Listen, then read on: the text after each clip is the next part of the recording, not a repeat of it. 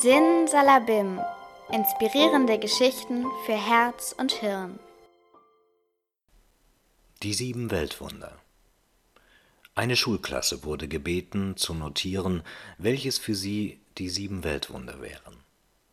Folgende Rangliste kam zustande: Die Pyramiden von Gizeh, Taj Mahal, Grand Canyon, der Panama-Kanal, das Empire State Building, der Petersdom in Rom und die große chinesische Mauer.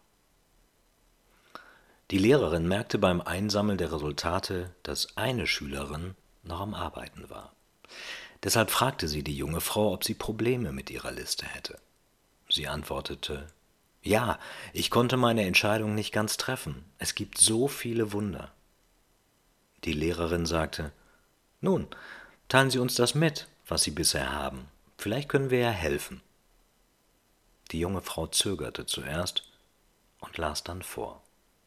Also, für mich sind das die sieben Weltwunder. Sehen, hören, sich berühren, riechen, fühlen, lachen und lieben. Im Klassenzimmer wurde es ganz still.